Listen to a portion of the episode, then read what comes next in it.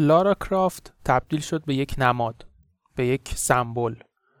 قبل از لارا کارکترهای زن زیادی بودن که نقش اصلی رو توی بازی های ویدیویی ایفا می‌کردن. ولی همه چی بعد از ورود لارا کرافت به دنیای گیم عوض شد. لارا تونست تمام مرزها و معیارها رو بشکونه و تبدیل بشه به یک کارکتر زن که جزو قوی ترین، سرسخت ترین و باهوشترین شخصیت های دنیای گیم باشه. لارا کرافت کارهایی رو می‌کرد که حتی از عهده نیتن دریک تو آنچارتد یا ایندیانا جونز هم بر نمی اومد و به همین دلیل هم لارا لقب ملکه دنیای گیم رو از آن خودش کرد. سلام. سلام به همگی. سلام به همه گیمرها و بازی دوستا. من پیروز هستم و این اپیزود 23 پادکست بازی بازه با داستان بازی توم ریدر.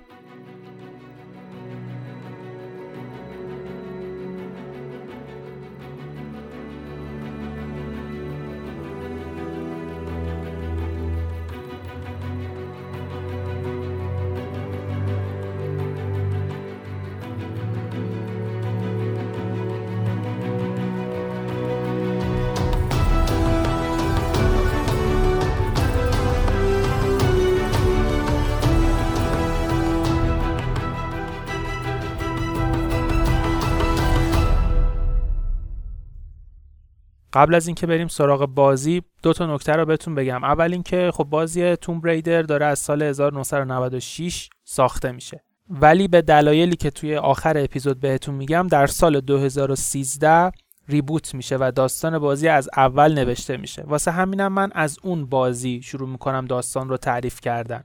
پس یادتون نره هر چی پیش زمینه فکری در مورد لارا کرافت داشتید از قبل هر داستانی که در مورد لارا کرافت می‌دونید باید بریزید دور و از این قسمت دوباره شروع کنید به یاد گرفتن این شخصیت و زندگیش و گذشتش نکته دوم تلفظ اسم بازیه. تلفظ دقیقش توم ریدره ولی خب چون از قدیم تو ایران می‌گفتن تام رایدر منم از الان به بعد میگم تام رایدر پس حواستون باشه که درستش توم ریدره نه تام رایدر خب نکته خاص دیگه ای نیست میریم سراغ داستان بازی توم ریدر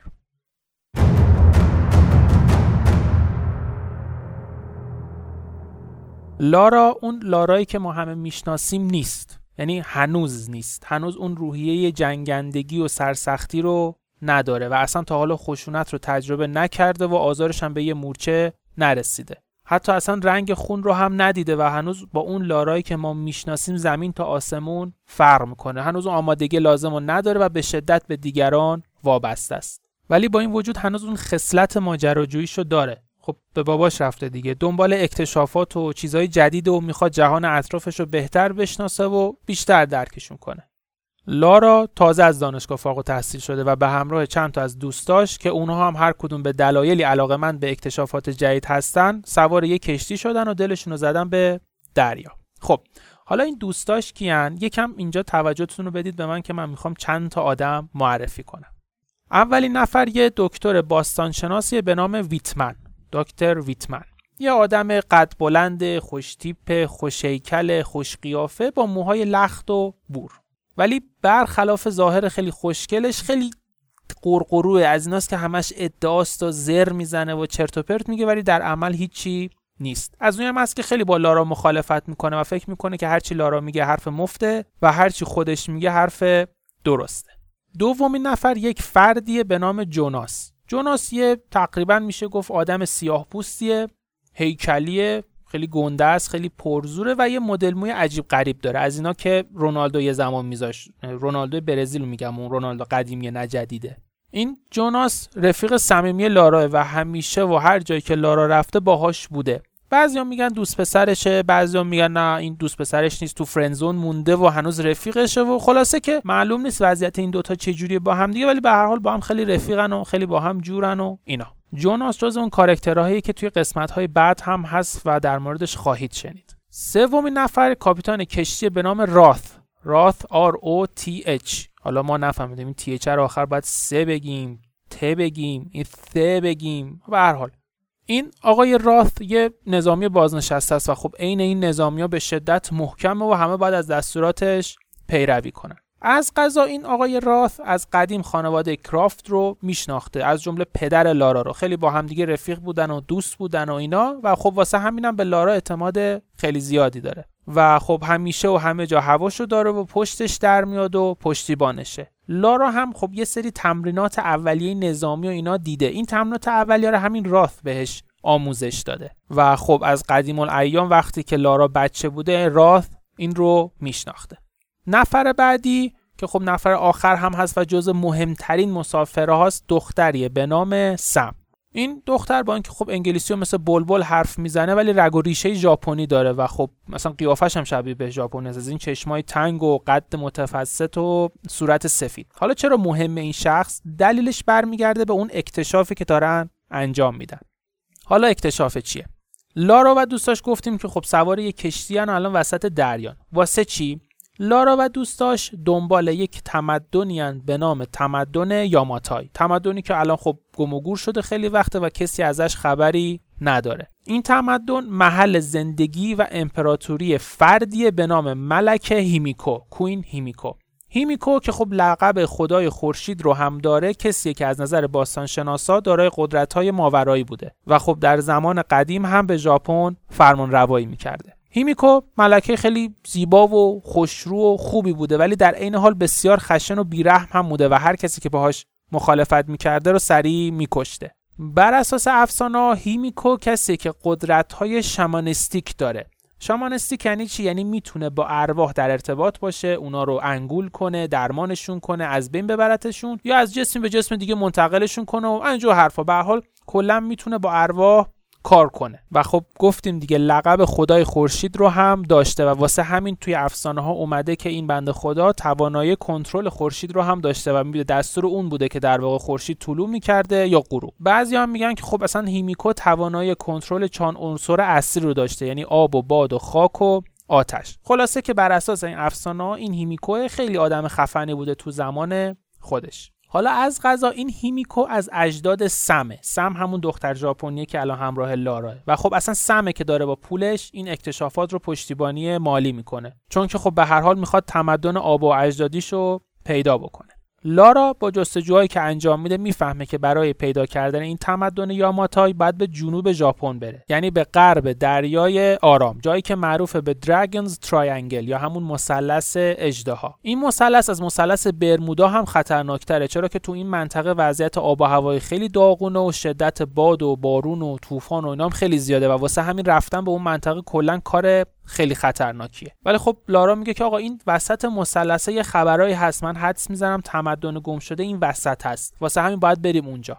و خب راث که گفتیم کاپیتانم بوده و طرفدار لارا بوده و پشتیبانیش می‌کرده سر خرو کج می‌کنه و به اون سمت حرکت می‌کنه. مسلما اوضاع خوب پیش نمیره و توی Dragon's Triangle شدت طوفان به حدیه که کشتی غرق میشه. با غرق شدن کشتی خب افرادی که سوار بر اونن از همدیگه دور میفتن و جدا میشن و اینا ولی همگی موفق میشن که خودشونو به نزدیکترین جزیره ای که اون اطرافه برسونن. لارا هم که خب با بدبختی خودشو به جزیره رسونده از فاصله دور سعی می‌کنه که خب دوستاشو پیدا بکنه ولی یهو یه نفر از پشت سر محکم می‌زنه توی سرش و بیهوشش می‌کنه.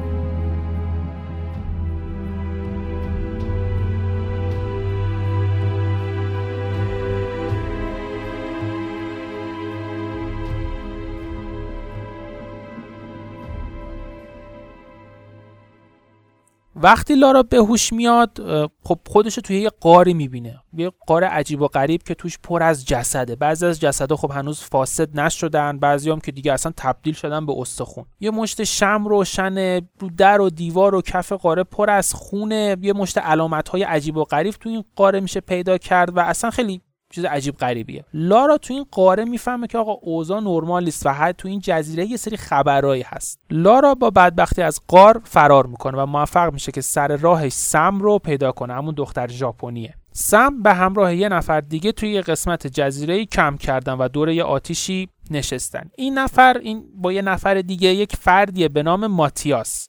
که خب ما نمیشناسیمش در واقع لارا نمیشناستش به ادعای خودش یکی از آدمایی بوده که سوار بر کشتی بوده و تونسته خودش رو به این جزیره برسونه. این سه نفر یعنی سم ماتیاس و لارا دور آتیش میشینن و گرم صحبت میشن و اینا تا اینکه خب لارا وسط کار یهو خوابش می‌بره. به هر حال بعد از اون همه اتفاقی که واسش افتاده یه چرت زدن کار بدی نیست. ولی خب وقتی از خواب بلند میشه می‌بینه که هیچ خبری از سم و ماتیاس نیست و می‌فهمه که آقا یه جای کار ایراد داره. لارا راه میفته دوباره میره توی جنگل و بالاخره موفق میشه که بقیه دوستاش رو پیدا بکنه. با پیدا کردن دوستاش خب مشکل دوتا میشه. اولی مشکل خب این بودی که دیگه سم گم و گور شده بوده دیگه. مشکل دوم چیه؟ مشکل دوم اینه که آقا رات هم گم شده و هیچ اثری ازش نیست. گروه به دو دسته تقسیم میشه. لارا به همراه اون دکتر ویتمنه دکتر ویتمنه گفتم آدم قرقروه ولی خوشتیپ و اینا. لارا به همراه اون راه میفتن میرن دنبال راث و بقیه هم میرن دنبال سم. یادمون نره که لارا هنوز اون لارای خفن ما نیست. تو این مرحله لارا فقط دنبال اینه که دوستاشو پیدا کنه و از جزیره فرار کنه. هنوز اینقدر روحیه ماجراجویی و جنگندگی نداره که بخواد تطوی اون قضیه رو در بیاره. همینطور که خب لارا و به همراه اون دکتر ویتمنه دارن دنبال رات میگردن متوجه میشن که جزیره ای که بهش اومدن در واقع همون تمدن گم شده یاماتای چون به حال توی سراسر این جزیره یه سری مجسمه ها علایم و نشونه های از هیمیکو و کسانی که دارن پرستشش می‌کنن دیده میشه. ولی خب در حین اکتشافشون در حالی که داشتن دنبال رات میگشتن به یه گروهی از افراد مسلح برمیخورن. این افراد که خب معلوم نیست از کجا و کی و چجوری و اینا اومدن به جزیره لارا رو گروگان می‌گیرن و می‌برن پیش بقیه گروگان هایی که از کشتی نجات پیدا کرده بودن. دکتر ویتمن رو هم خب برمیدارن می‌برن یه جای دیگه که اصلا معلوم نیست کجاست و چجوریه و اینا. دکتر ویتمن دیگه فعلا ازش خبری نمیشه تا اون تحتهای قضیه. گفتیم که لارا گروگان گرفته شده و برده شده پیش بقیه گروگان ها لارا و بقیه گروگان ها تو یه لحظه تلاش می‌کنن که از دست گروگانگیرها فرار کنن که خب با مقاومت اونها روبرو میشن و قضیه ختم میشه به یک درگیری. توی این درگیری لارا برای اولین بار توی زندگیش مجبور میشه که یک نفر رو بکشه. این لحظه تاثیر خیلی خیلی زیادی روی لارا می‌ذاره جوری که خب اصلا اختیار خودش از دست میده و شروع می‌کنه به گریه و زاری کردن.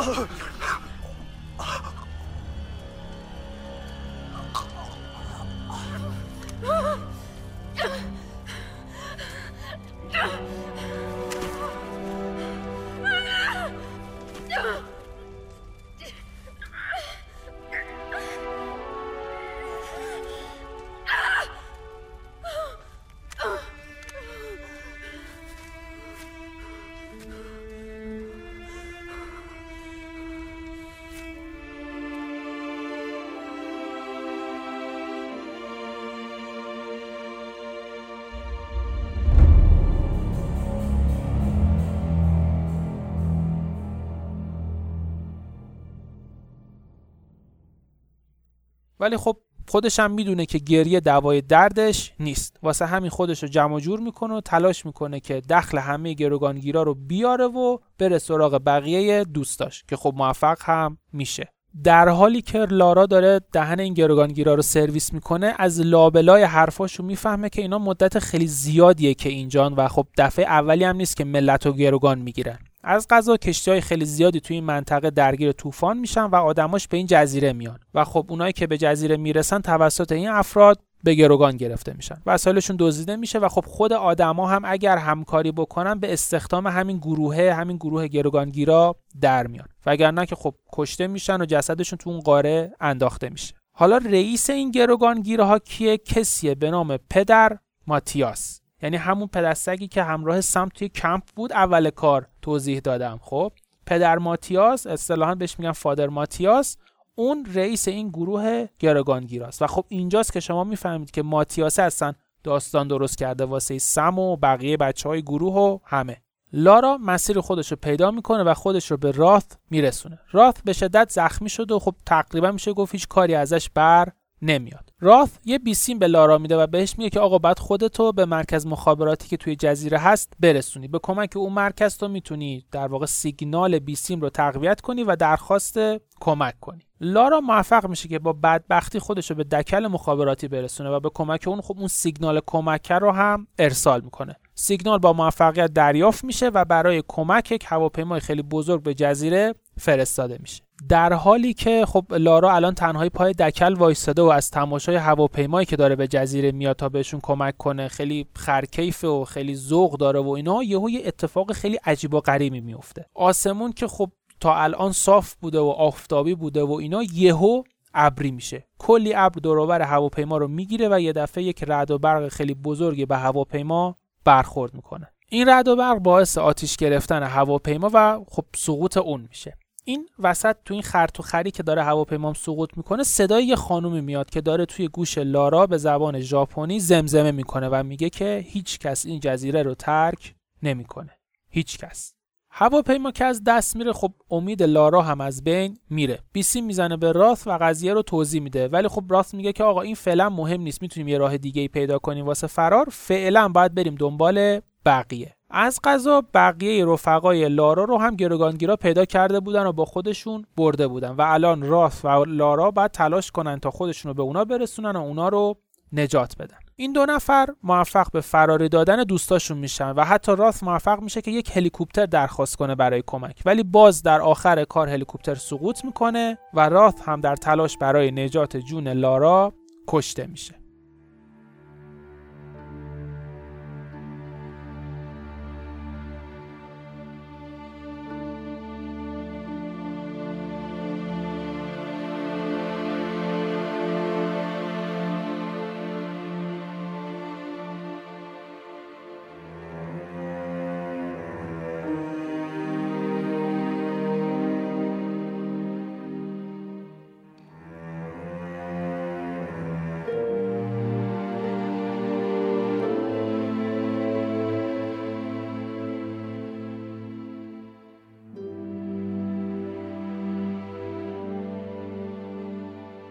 توی این مسیر اتفاقات خیلی خیلی زیادی برای لارا میفته و تقریبا توی این اتفاقات کل داستان جزیره و اسرارش برملا میشه. خب گفتیم که جزیره در واقع محل زندگی تمدن یاماتای و ملک هیمیکو بوده. از اونورم گفتیم که خب ملک هیمیکو قدرت شمانیستیک داشته یعنی می‌تونسته با ارواح سر و کله بزنه. خب هیمیکو با اینکه مسلما خیلی قدرت ماورایی داشته ولی هنوزم یه آدم بوده و نمی‌تونسته همیشه زنده بمونه. برای همین تو اون زمانا واسه اینکه زنده بمونه و در واقع یک زندگی ابدی داشته باشه طی یک مراسم مذهبی که اصطلاحا بهش می‌گفتن اسنشن روح خودش را در درون یک جسم دیگه قرار می‌داده. در واقع اول میومده فرد داوطلب رو آزمایش می‌کرده. اگه اون طرف آزمایش رو پاس می‌شده قبول می‌شده اون وقت عملیات انتقال روح رو انجام می‌داده و جسم طرف رو تسخیر می‌کرده. ملکه هیمیکو یه چند بار این حرکت رو انجام داده بوده تا اینکه میگذره و بعد از مدتی دیگه کسی پیداش نمیشه تا ملکه بتونه روحش رو درون اون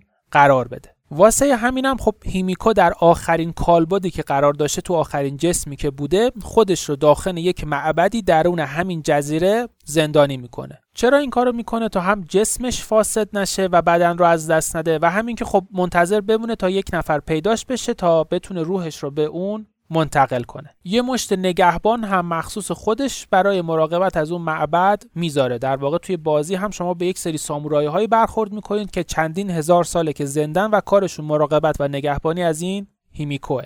از اونور برای اینکه خب آدم مناسب برای هیمیکو زودتر پیدا بشه هر کی که وارد جزیره میشه دیگه اجازه ترک اون جزیره رو نداره. و در واقع این هیمیکوه که مانع این میشه که کسی جزیره رو ترک کنه. دلیل اون طوفان‌های یهویی و رد و برقها هم دقیقا همینه. یعنی هیمیکو تا وقتی که نتونه جسم جدیدی پیدا بکنه به احد و ناسی اجازه خروج از اون جزیره رو نمیده. و خب واسه همینم بود که دیگه رد و برق اومده و هواپیما افتاد و هلیکوپتر از بین رفت و همه این اتفاقات. این گروه گروگان گیرم واسه همینه که اینجان. از قضا این ماتیاسه بود که اول کار با سم بود پدر ماتیاس. خب رئیس این گروه گروگان گیر این بدبخت خیلی وقته که افتاده تو این جزیره و خب گیر کرده و نتونسته بیرون بیاد. و فهمیده که تنها راه نجاتش برای اینکه بتونه از جزیره فرار کنه اینه که هیمیکو رو برگردونه. واسه همینم در طول مدتی که توی جزیره بوده افرادی رو که وارد جزیره می‌شدن و نمی‌تونستن اونجا رو ترک کنن به گروه خودش ملحق می‌کرده. گروهی که وظیفش پیدا کردن میزبان جدید برای هیمیکو بوده و الان هم میزبان جدید پیدا شده و اون کسی نیست جز سم. سم همون دختر ژاپنی که همراه لارا بود. سم که خب از نوادگان هیمیکوه و خون اون توی رگهاشه بهترین گزینه برای میزبانی هیمیکوه. لارا که الان به همراه سم و بقیه دوستاش توی یک جای امنیان می‌دونه که دیگه قرار نیست از این جزیره فرار کنه چون به هر حال از این داستان ها با خبر شده. می‌دونه تنها راه فرارشون از این جزیره اینه که جسمی که الان روح هیمیکو توشه و تو اون زندانی رو پیدا کنه و اون جسم رو برای همیشه نابود کنه. تا دیگه هیمیکو نتونه روحش رو به بدن جدیدی منتقل بکنه. لارا به سمت معبد حرکت می‌کنه. ولی خب اتفاقی که این وسط میفته اینه که ماتیاس و دار و دستش به رفقای لارا حمله می‌کنن و دوباره سم رو میدزدن تا ببرن برای انجام مراسم اسنشن همون انتقال روح به میزبان جدید. اینجا هم بگم یادتون میاد یه دکتر ویتمنی داشتیم که خیلی قور می‌زد و اینا و خب خیلی خوشهیل و خوشهیکل و اینا بود. و اول کار همراه با لارا دزدیده شد. خب این ویتمنه در طول داستان چند بار میاد و میره ولی تهش معلوم میشه که داره با ماتیاس همکاری می‌کنه تا مراسم انجام بشه و خب این بدبختم از این راه به یک شهرتی برسه. از اونورم ماتیاس داره از این قضیه سوء استفاده می‌کنه و داره سر ویتمن رو کلاه می‌ذاره. واسه همینم آخر آخر کار باعث میشه که دکتر ویتمن این وسط قربانی بشه و بمیره. اینم از ویتمن اینجا رو داشته باشید که اگه یه واسهتون سوال شد ویتمن چی شد اینجا دیگه توضیحش رو داده باشم. خب برمیگردیم سراغ لارا. لارا به معبد می‌رسه. همزمان با ماتیاس و سم. سم جلو یک مجسمه زانو زده. یک مجسمه خانومی که به شکل خانومای قدیمی ژاپنی. احتمالا دیدید مدلای لباس پوشیدنشون یه ظاهری شبیه به خانومایی که توی سریال جومونگ بودن. یه چیزی شبیه همون همون لباس و همون قیافه و همه اینا. خب توی این مجسمه همون کالبد است. همون جسم است که الان روح هیمیکو توشه و الان توی این مجسمه هست که فاسد نشه. ماتیاس مراسم اسنشن رو شروع می‌کنه. با شروع مراسم یهو جسد داخل مجسمه اونو میشکونه و شروع می‌کنه به منتقل کردن روحش به جسم سم. یه نور درخشانی بین سم و مجسمه شکل می‌گیره نوری که نشون میده که عملیات انتقال داره انجام میشه. لارا قبل از اینکه عملیات کامل بشه باید دخل اون کالبد داخل مجسمه رو بیاره. لارا با تلاش خیلی زیاد خودش رو به مجسمه میرسونه. سر راش با آدمای ماتیاس و نگهبانان هیمیکو که همون سامورایا باشن هم روبرو میشه و خب اونها رو هم می‌کشه. در آخر هم خود ماتیاس رو هم می‌کشه و خب موفق میشه که قبل از اینکه مراسم تکمیل بشه با فرو کردن مشعلی به داخل قلب کالبد هیمیکو رو از بین ببره. با از بین رفتن هیمیکو اون آب و هوای طوفانی و خشن و اینام از بین میره و آسمون آروم می‌گیره و هوا آفتابی میشه. سم هم نجات پیدا می‌کنه و خب هیچ مشکلی براش پیش نمیاد. لاران به همراه سم خودش رو به بقیه افراد بقیه دوستاش میرسونه و همگی موفق میشن که با یه قایقی از جزیره فرار کنن. اما آخر داستان. یادمون نره لارا اول ماجرای جوون بی تجربه و خام و ترسو بود ولی در طول این مسیر با انجام معمولیت ها و کارهای مختلف به ترساش غلبه می‌کنه. حرفه‌ای تر میشه کار با اسلحه مختلف رو یاد می‌گیره مهارتش بالاتر میشه و در یک کلام خیلی خفن تر میشه و تبدیل میشه به اون لارایی که همه ما می‌شناسیم. البته که این وسط به باباش هم ایمان میاره. لارا می‌فهمه که پدرش یک آدم خیال باف نبوده چرت و پرت نمی‌گفته. لارا می‌فهمه که باباش واقعا یه چیزایی می‌دونسته چیزایی که هیچ کس هیچ احد و ناسی بهشون اعتقادی نداشته. لارا می‌فهمه که باید راه پدرش رو ادامه بده و کارهای ناتمام اون رو تموم کنه.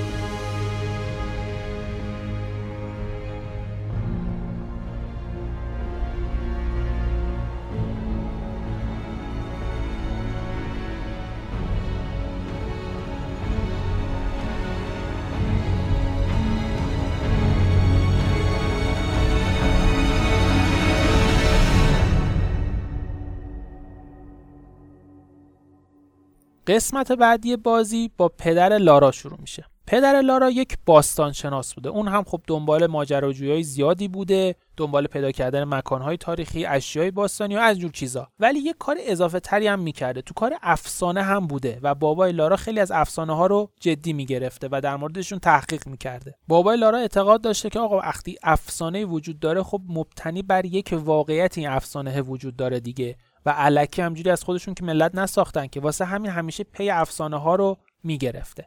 توی آخرین ماجراجوییش هم دنبال یه افسانه بوده ولی اینقدر این افسانه تخیلی بوده که هیچکس باورش نمی‌شده. و خب برای همینم کل رسانه ها و روزنامه ها و اینا تیتر می‌زنن و شروع می‌کنن از پدر لارا بد گفتن. میگن که خب این دیوونه شده و رد داده و می‌خواد پولشویی کنه و اینجور حرفا. اون موقع که این اتفاق واسه بابای لارا میفته خب هنوز لارا خیلی کوچیک بوده و سن زیادی نداشته. مادرش هم مرده بوده و خب باباش با زنی به نام آنا دوست بوده که خب قصد هم داشتن با هم ازدواج کنن. ولی عاقبت پدر لارا خوب نیست و به خاطر حملات زیاد رسانه ها قبل از اینکه بتونه کارش رو به سرانجام برسونه دست به خودکشی می‌زنه. در واقع یه روز که لارا وارد دفتر کار باباش میشه می‌بینه که در حالی که توی دستش یه اسلحه هست به سر خودش شلیک کرده و غرق در خونه.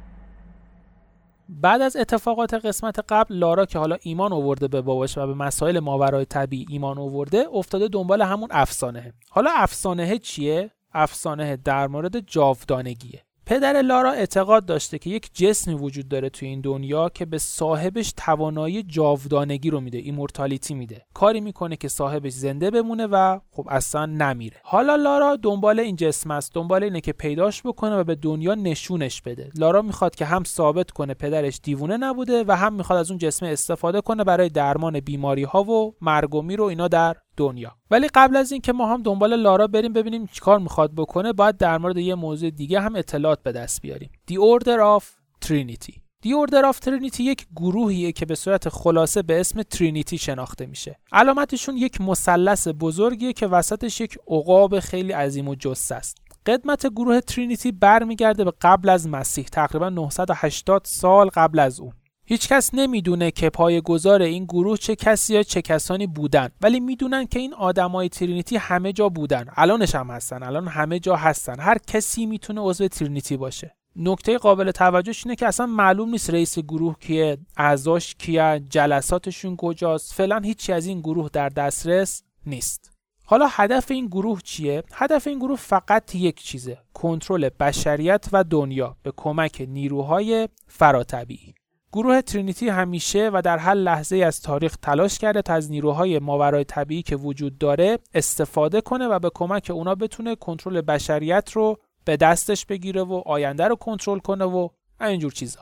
گروه ترینیتی باور داره که این دنیا پر شده از جرم و جنایت و کثیفی و این چیزا و اونها وظیفه دارن که این جرم و جنایت رو پاک کنن و از بین ببرن و یک دنیای سالم رو به وجود بیارن و اون رو کنترل کنن.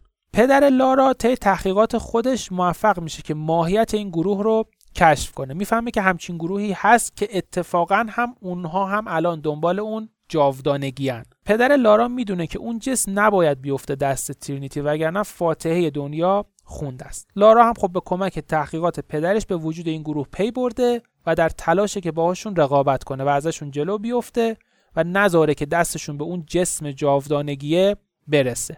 حالا که در مورد ترینیتی اطلاعات به دست آوردیم بریم سراغ داستان بازی.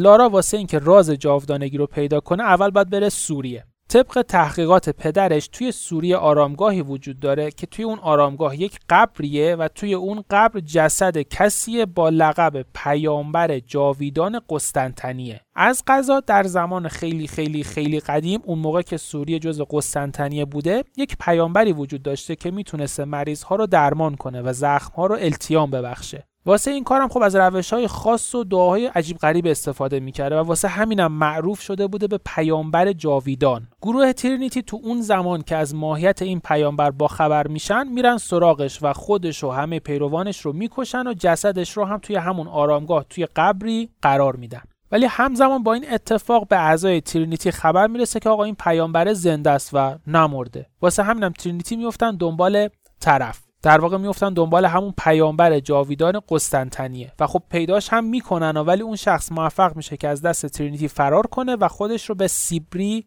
میرسونه. لارا خب هنوز داستان سیبریه رو نمی‌دونه. واسه همین میره به سوریه آرامگاه و قبر پیامبر رو هم پیدا می‌کنه. در قبر رو هم باز می‌کنه ولی می‌بینه که خب کسی توش نیست و خالیه. توی آرامگاه نشونه هایی پیدا می‌کنه از معبدی توی سیبری. و خب اینجاست که لارا می‌فهمه که آقا این پیامبره بعد از اینکه از دست ترینیتی فرار کرده به همراه پیروانش به سیبری رفته. واسه همینم لارا تصمیم می‌گیره که خب بره به سیبری. ولی از اونجایی که تنهایی نمی‌تونسته به سیبری بره و براش خیلی سخت بوده واسه همین از دوست فابریکش جونا کمک می‌گیره و دوتای آزم سیبری میشن. توی سیبری بین اون همه برف و کولاک و سرما و اینا لارا موفق به پیدا کردن اون معبده میشه. ولی خب دست قضا باعث میشه که یک بهمن سنگین بیاد و این بهمن باعث میشه که بین جناح و لارا فاصله بیفته و این دوتا همدیگر رو توی کوه گم می‌کنن. لارا توی سیبری شروع می‌کنه به گشتن واسه اون معبده که دیده بوده از راه دور. فقط گوشه ذهنتون هم اینو در نظر بگیرید که لارا در حال مسابقه با گروه ترینیتی یعنی هر جا که لارا هست ترینیتی هم هست آدماش هم هستن و خب لارا مجبوره که باهاشون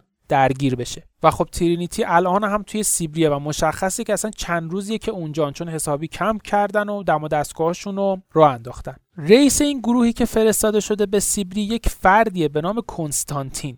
اونه که بعد واسه گروه ترینیتی راز جاودانگی رو پیدا بکنه. این آقای کنستانتین یک نظامی بازنشسته است که تهلجه روسی هم داره. از اون عوضیام هست از اونایی که هیچ جوره نمی‌تونه نافرمانی و تنبلی و اینا رو تحمل کنه و پاش باشه افراد خودش رو هم می‌کشه. لارا در راه معبد برخورد می‌کنه به یک اردوگاه اردوگاه کار اجباری که در زمان جنگ جهانی دوم توسط روسها ساخته شده و خب از اون زمان هم باقی مونده و الان افتاده دست ترینیتی. البته بعدا گندش در میاد که این اردوگاه کار اجباری در واقع توسط روسها ساخته شده که اونها هم بتونن این راز جاودانگی رو پیدا کنن که البته خب هیچ وقت نتونستن این کار رو انجام بدن. لارا تلاش می‌کنه که از وسط این تأسیسات فرار کنه و خودشو به معبد برسونه ولی توسط ترینیتی دستگیر و زندانی میشه. توی زندان لارا آنا رو می‌بینه. آنا کیه؟ آنا اگه ایاتون باشه گفتم مامان لارا مرده و باباش با یه زنی دوست بوده به اسم آنا. این خب این همون آنا است. در واقع اول اول داستانم که لارا می‌خواست بره سوریه آنا کلی تلاش می‌کنه که جلوش رو بگیره ولی خب موفق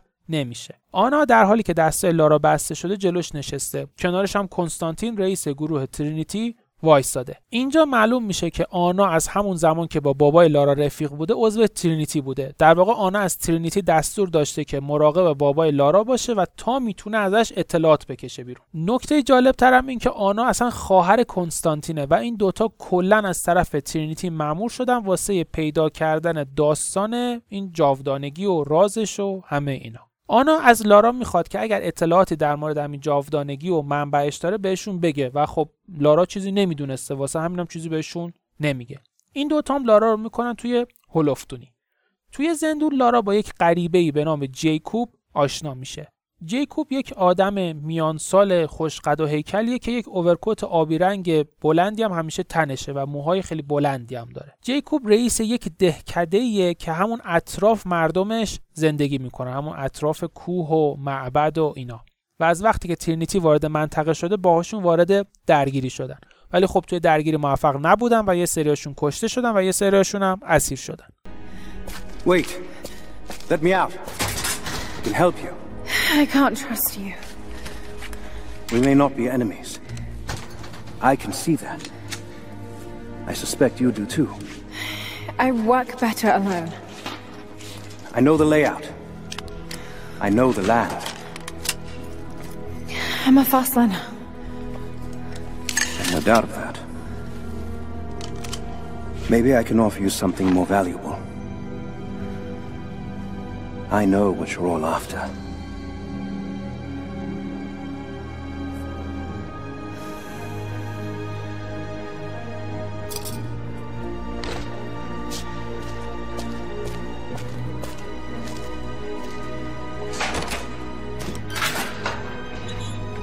Thank you. I'm Jacob. Lara. Take this. In case we get separated.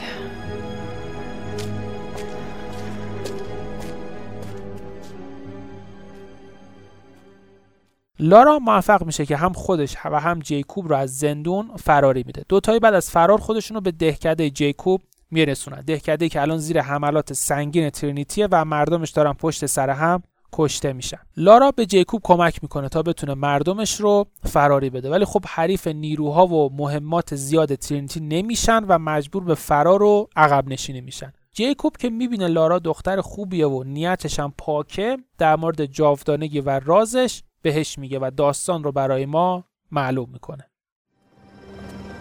In ancient times, our prophet brought the divine source to this valley. My ancestors built a test to protect it from the outside world. To what end? What is the divine source, Jacob? An artifact from a time long forgotten. We believe it holds a fragment of God's soul. Legend tells us those who beheld the source were granted immortality. But others have always been drawn here seeking its power. Trinity. Yes. They seek to spread their darkness across the world. With the source, their soldiers would be unstoppable. Then help me find it before they do. This is not your burden. Of course it is. My father died for this. You can't fill the emptiness inside you, Lara. You can only set it free. I'm gonna find it. With or without you.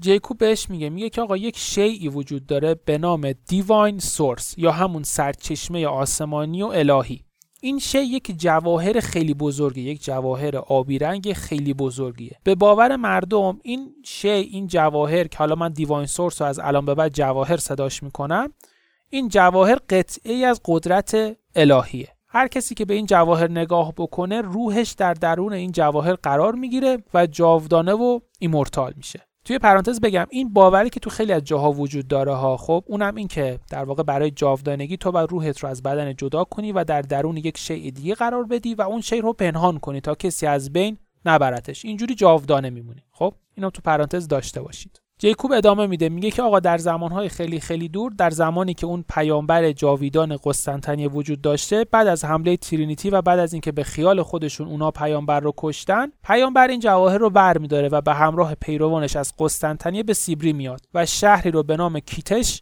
بنا می‌کنه و جواهر رو در درون اون شهر پنهان می‌کنه تا دست کسی بهش نرسه. جیکوب ادامه میده میگه که آقا برای رسیدن به اون جواهر یک نقشه خاص وجود داره به نام اطلس که این نقشه در نزدیکی دهکده قرار گرفته. لارا باید بره و اون نقشه رو پیدا کنه تا به کمک اون بتونه به جواهر برسه. ولی خب مسیر رسیدن به اون اطلس خطرناکه. چرا که علاوه بر سربازان ترینیتی یه سری سربازای دیگه هم سر راهش هستن. سربازانی که از همون زمان پیامبر جاویدان قسطنطنیه به کمک همین جواهر جاودانه شدن و وظیفهشون هم محافظت از اون شده. لارا به محض اینکه این اطلاعات رو به دست میاره حرکت می‌کنه و با هر بدبختی که هست نقشه اطلس رو به دست میاره و به جیکوب میرسونه. به محض رسیدن لارا به جیکوب یه قیافه آشنایی رو هم لارا می‌بینه. اونم کسی نیست جز جونا.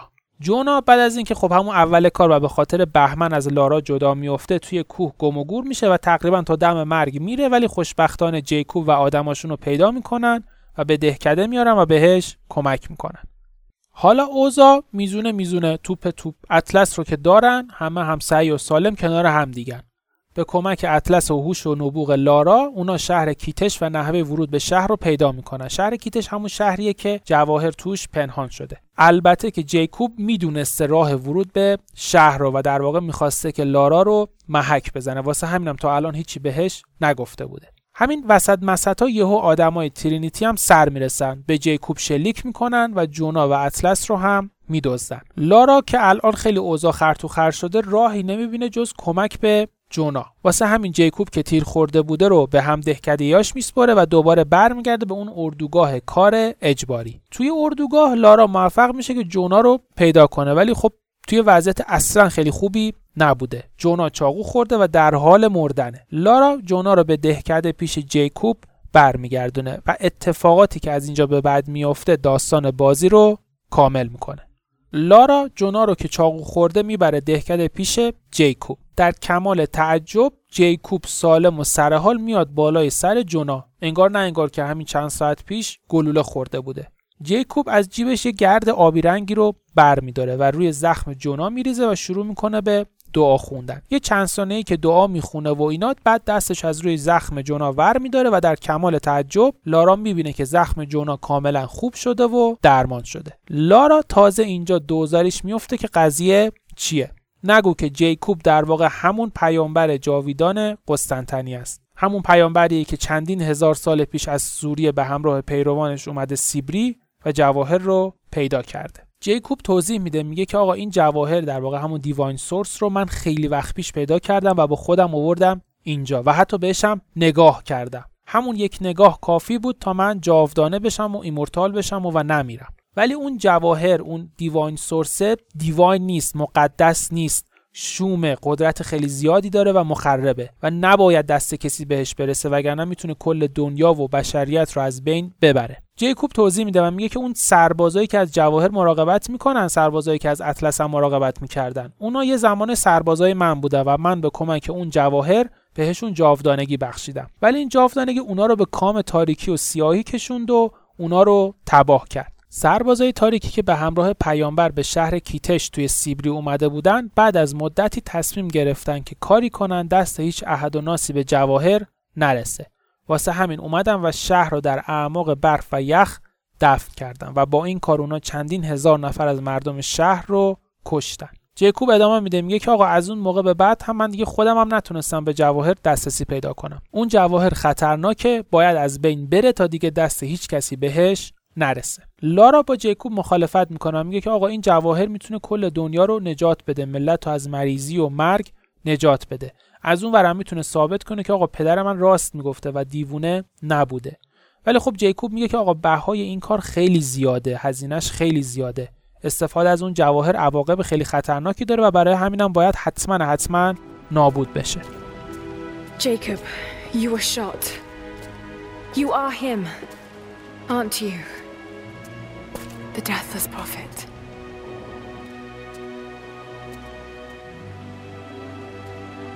I can feel pain. I can be hurt. I am human. Save for a human ending. And the divine source? Something I found long ago. It is real and deeply powerful. But it is not divine. So you've lied to them for generations. I'm not proud of it. But I did it to protect them. I once used the source to grant my armies their long lives. But it was a terrible mistake. The ones I saw in the archive. When enemies attacked Katesh, the Deathless Ones brought the ice from the mountain down upon the city. Thousands were killed. But they committed an atrocity to keep the power. And so will Trinity. But on a much larger scale. That's not you. The man I've come to know would never harm his people. Don't you see? All of this is my doing. And it must finally come to an end. ترینیتی به کمک اطلس تونسته جای جواهر رو پیدا کنه واسه همینم افتاده دنبال اون از اونورم لارا در تلاشه که خودش رو زودتر به جواهر برسونه لارا به کمک اون راه مخفی که توی نقشه بود موفق میشه که خودش رو به شهر مدفون شده کیتش برسونه توی شهر درگیری بین آدمای ترینیتی و اون سربازای تاریکی شکل گرفته لارا از بین اینا راه خودش رو به سمت جواهر پیدا می‌کنه و وارد یک امارت خیلی بزرگی میشه که توش جواهر قرار داره. این وسط قبل از اینکه به امارت برسه خب به کنستانتین هم می‌رسه و باهاش روبرو میشه و موفق میشه که کلک اونو یه بار واسه همیشه بکنه. ولی نکته جالب قضیه اینجاست که قبل از اینکه کنستانتین بمیره موضوع رو در مورد بابای لارا بهش میگه. کنستانتین میگه که آقا بابات خودکشی نکرده و این ترینیتی بوده که اون رو کشته و موضوع رو خودکشی جلوه داده. لارا اولش باور نمی‌کنه ولی خب کنستانتین در حال مردن بوده و دلیل نداشته که دروغ بگه. واسه همین شک و تردید میفته به دلش. ولی فعلا مهم نیست این قضیه فعلا جواهر مهم. لارا بدو بدو خودش رو به امارت و جواهر میرسونه ولی اونو در دستای آنا می‌بینه. آنا جواهر رو گرفته تو بغلش در حالی که یه پارچه هم روشه. آنا که اینجا معلوم میشه که مریضه و سرطان داره و در حال مرگه به شدت دنبال این جواهر بوده تا بتونه از مریضیش نجات پیدا کنه و جاودانه بشه. اوضاع اینجا یکم خر تو خر میشه. تو همین لحظه هم جیکوب سر می‌رسه به اون امارت و هم تعدادی از سربازای تاریکی و همه از مسیرهای مختلف سعی می‌کنن که خودشونو به آنا و جواهری که توی دستشه برسونن. آنا که دیگه خیلی بیقراره به سرعت پارچه روی جواهر رو بر میداره و به جواهر نگاه می‌کنه. جواهر که خب گفتم یک نگین خیلی بزرگ آبی رنگه شروع می‌کنه روح آنا را در درون خودش کشیدن و بعد از چند ثانیه آنا تبدیل میشه به یک فرد جاودانه و ایمورتال. در اثر این اتفاق آنا یکم بیحال میشه یکم سست میشه و به همین موضوع باعث میشه که بیفته روی زمین و وقتی میفته جواهر هم از دستش ول میشه و روی زمین شروع می‌کنه به قل خوردن. لارا که خب مجبوره به جواهر نگاه نکنه وگرنه اون هم جاویدان میشه کورمال کورمال و چشم بسته خودشو به جواهر روی زمین میرسونه و اونو بر میداره با اینکه شک و تردید خیلی زیادی هم داره ولی جواهر رو محکم به زمین میکوبه. این کار باعث میشه که جواهر خورد بشه و روحهایی که درون اون بودن آزاد بشن. با این کار سربازای تاریکی که چندین هزار سال عمرشون بوده میافتن روی زمین و به سرعت تبدیل به خاکستر میشن و میمیرن. آنا هم که خب دوباره روحش به بدنش برمیگرده و دوباره مریض میشه. و اما جیکوب جیکوب هم که خب چندین هزار سال عمر داشته مثل سربازای تاریکی به سرنوشتی بهتر از اونا دوچار نمیشه. اونم بعد از مدتی تبدیل به خاکستر میشه و میمیره.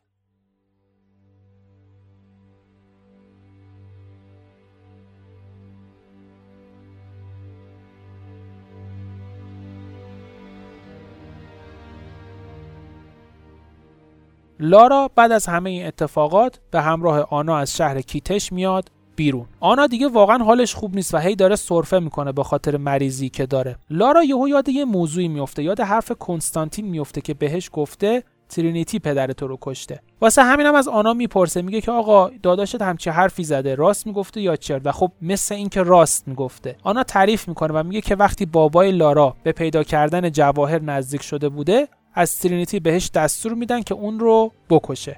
ولی خب اون نتونسته. انقدر آنا پدرش رو دوست داشته که نمی‌تونسته اون رو بکشه. ولی خب به هر حال ترینیتی کار خودش رو کرده و باباش رو کشته و کاری کرده که خودکشی جلوه بکنه. آنا در حالی که داره تلاش می‌کنه این آخر عمری حرفای دلش رو به لارا بزنه و دست ترینیتی رو رو کنه یک تک تیرانداز از راه دور بهش شلیک می‌کنه و اونو می‌کشه.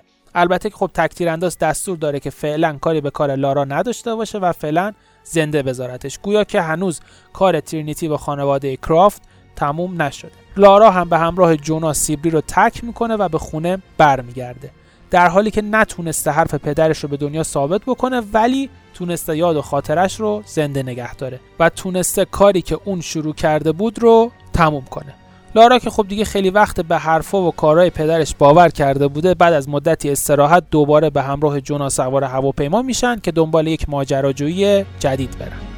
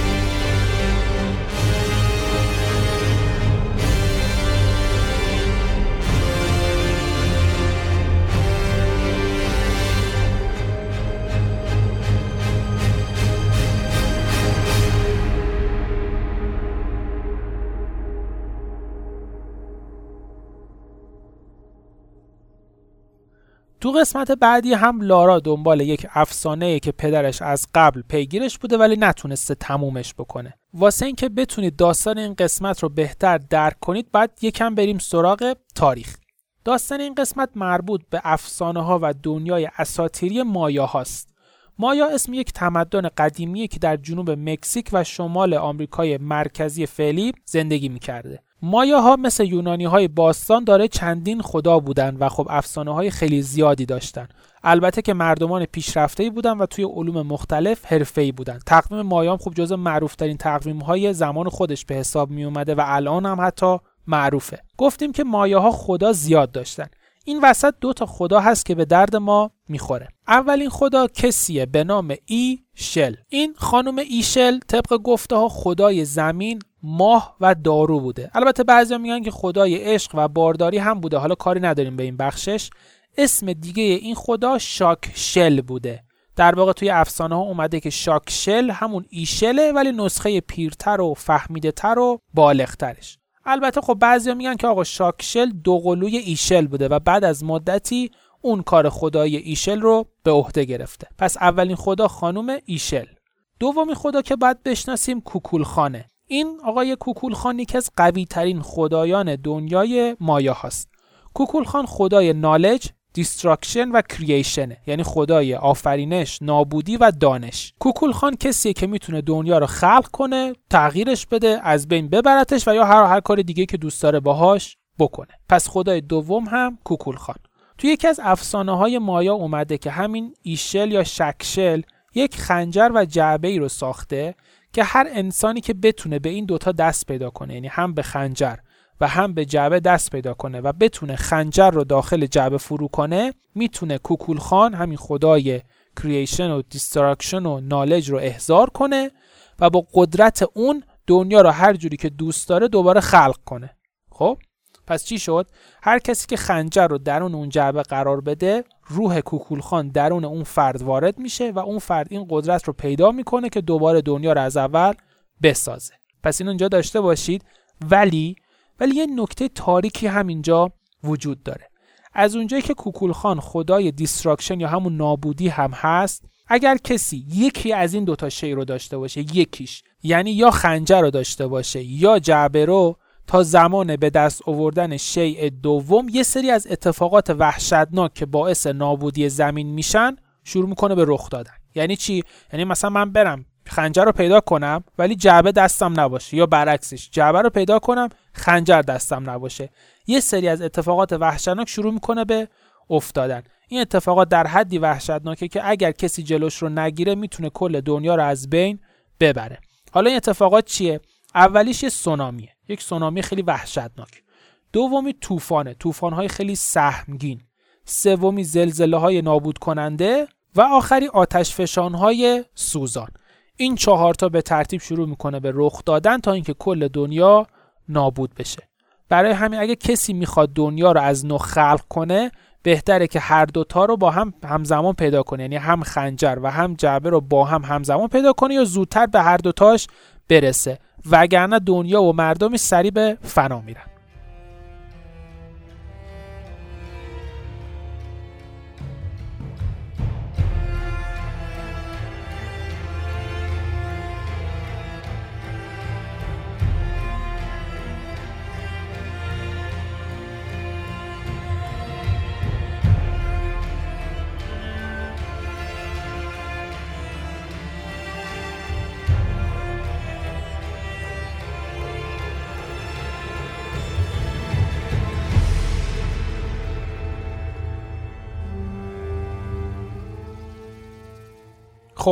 این از این. حالا بریم سراغ داستان.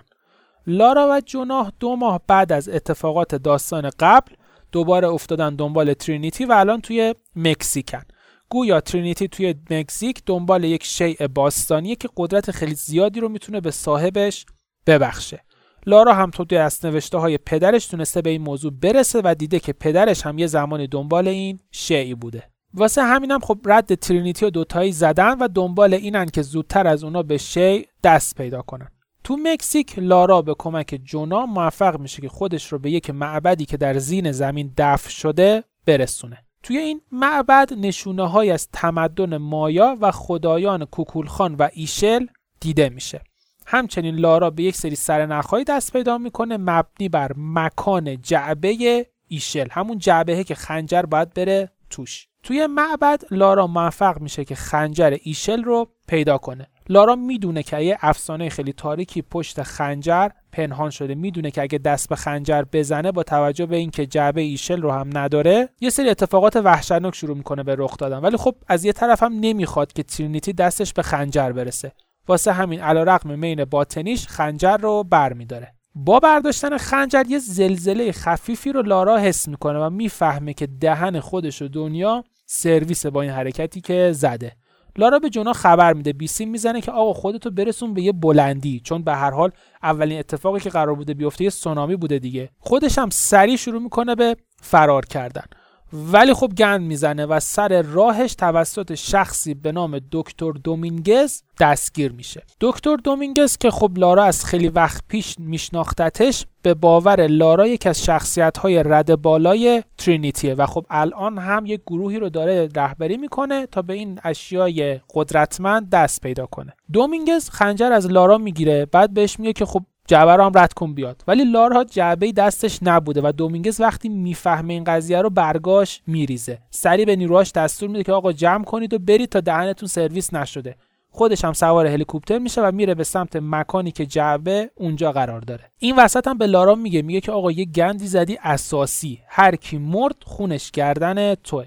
و خب این اتفاق هم میفته درست بعد از رفتن دومینگز یک سونامی وحشتناک میاد و شهری که لارا و جونا توش هستن رو در می‌گیره. سونامی اینقدر شدیده که کلی از مردم شهر رو می‌کشه و همه خونه ها رو تخریب می‌کنه. لارا و جونا شانس میارن و خب این وسط زنده میمونن ولی یک دعوای اساسی بینشون شکل می‌گیره. لارا هم ناراحت بابت اینکه زده کلی ملت رو کشته هم ناراحت بابت اینکه خنجر افتاده دست ترینیتی و هم نگرانه که خب الان ترینیتی داره میره سراغ جعبه. از اونور جون از دست لارا شاکیه. شاکیه که آقا چرا خنجر رو ورداشته؟ چرا همش به فکر خودشه؟ چرا همش درگیر ترینیتی و اینجور چیزا؟ بگذریم. بعد از این اتفاقات و این دعواها و اینا جونا و لارا که بینشون یه کوچولو شکراب شده سوار بر هواپیما به سمت شهر کوآکیاکو در پرو راه میفتن جایی که باور دارن یک شهر مخفی و گم شده ای نزدیک اونجاست که خب جعبه ایشل توی اون شهر پنهان شده. از شانس بدشون نزدیکای پرو دومین اتفاق بزرگ یعنی اون طوفان وحشتناک رخ میده. گفتیم که اولیش سونامی بود دومین طوفان سومین زلزله و آخری هم آتش فشان. طوفان این وسط در حالی که اینا رو آسمونن اتفاق میفته و باعث میشه که هواپیمای لارا و جونا سقوط کنه. و خب هر کدومشون هم یه جای مختلفی توی جنگلی نزدیک پرو میافتن. لارا موفق میشه که جونا رو پیدا کنه و خب دوتایی مسیرشون رو ادامه میدن. از سختی ها و خطرهای مختلفی عبور می‌کنن با حیوانات وحشی مختلفی درگیر میشن رازها و معماهای زیادی رو حل می‌کنن با اعضای ترینیتی هم درگیر میشن.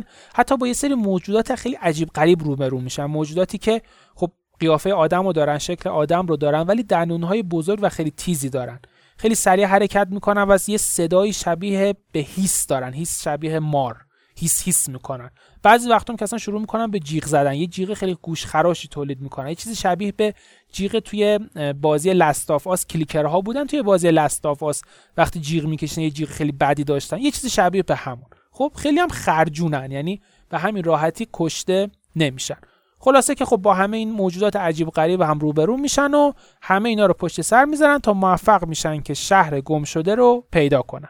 شهر گم شده شهری به نام پایتیتی. حالا بهتره بگم دهکده. دهکده به نام پایتیتی. این دهکده وسط جنگل های پرو پنهان شده و خب اتفاقا گم شده هم نیست. پر از آدمه. اصلا خرابه و درب داغون و اینا نیست. پر از آدم و خیلی هم دارن توش زندگی می‌کنن. لارا توی این دهکده با خانومی آشنا میشه به نام اونوتارو که یک پسری هم داره به نام اتزلی. این مادر و پسر از آدمای این دهکدن ولی دارن یک گروه شورشی رو رهبری می‌کنن که قراره بر علیه رئیس این دهکده شورش کنه. حالا رئیس دهکده کیه؟ همون دکتر دومینگزه همون رئیس گروه ترینیتی اینا. دکتر دومینگز متولد همین پایتیتیه ولی توسط گروه ترینیتی تربیت و بزرگ شده و اصلا این دهکده تحت کنترل ترینیتیه. دکتر دومینگز باور داره که می‌تونه به کمک خنجر و جعبه ایشل دنیا رو از اول بازسازی کنه. دنیایی که توش پایتیتی تمدن بزرگ و درست حسابی و همه دارن بهش توجه می‌کنن و هیچکس قرار نیست تهدیدی برای اون تمدن حساب بشه. البته اینم بگم که شوهر خانم اونوتارو همین خانومه که لارا الان باش رفیق شده رئیس قبلی پایتیتی بوده. ولی خب بعد از اینکه مرده برادرش ریاست رو به عهده گرفته. برادره که خب دوباره همین دکتر دومینگز. پس همین خانم اونوتارو میشه زن برادر دکتر دومینگز.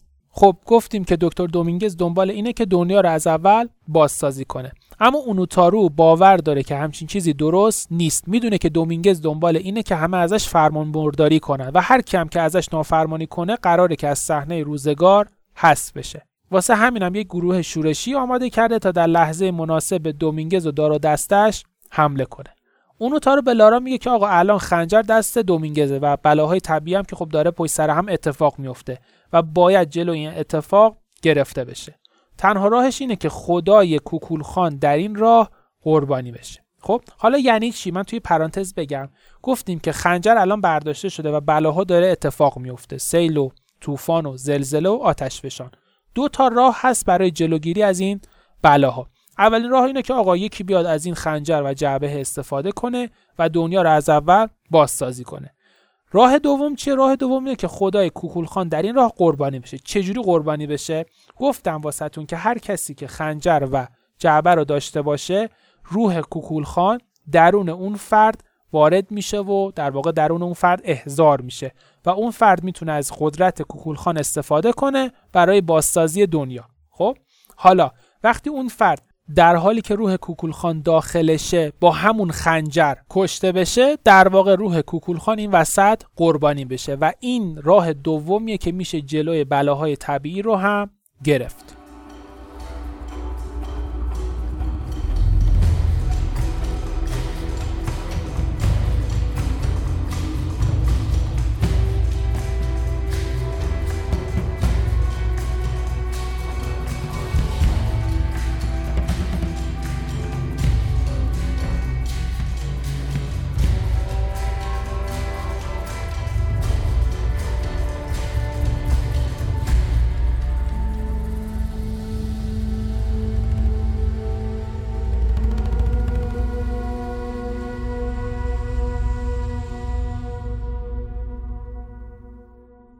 بعد از به دست آوردن همه اطلاعات لارا به کمک اونوتارو و پسرش موفق میشه که به مکانی بره که جعبه ایشل اونجاست. سر راش هم دوباره با یه مش از اون موجودات عجیب غریب که بهتون گفتم روبرو میشه. همنا که دندوناشون درازه و تیزه و فلان و اینا. که البته بعدا مشخص میشه اینها مراقب و گاردین های اون جعبن و خب چندین هزار سال عمر دارن. دقیقا مثل دو قسمت قبل که توی دو قسمت قبل هم ما نگهبان داشتیم و با اونها هم روبرو می‌شدیم.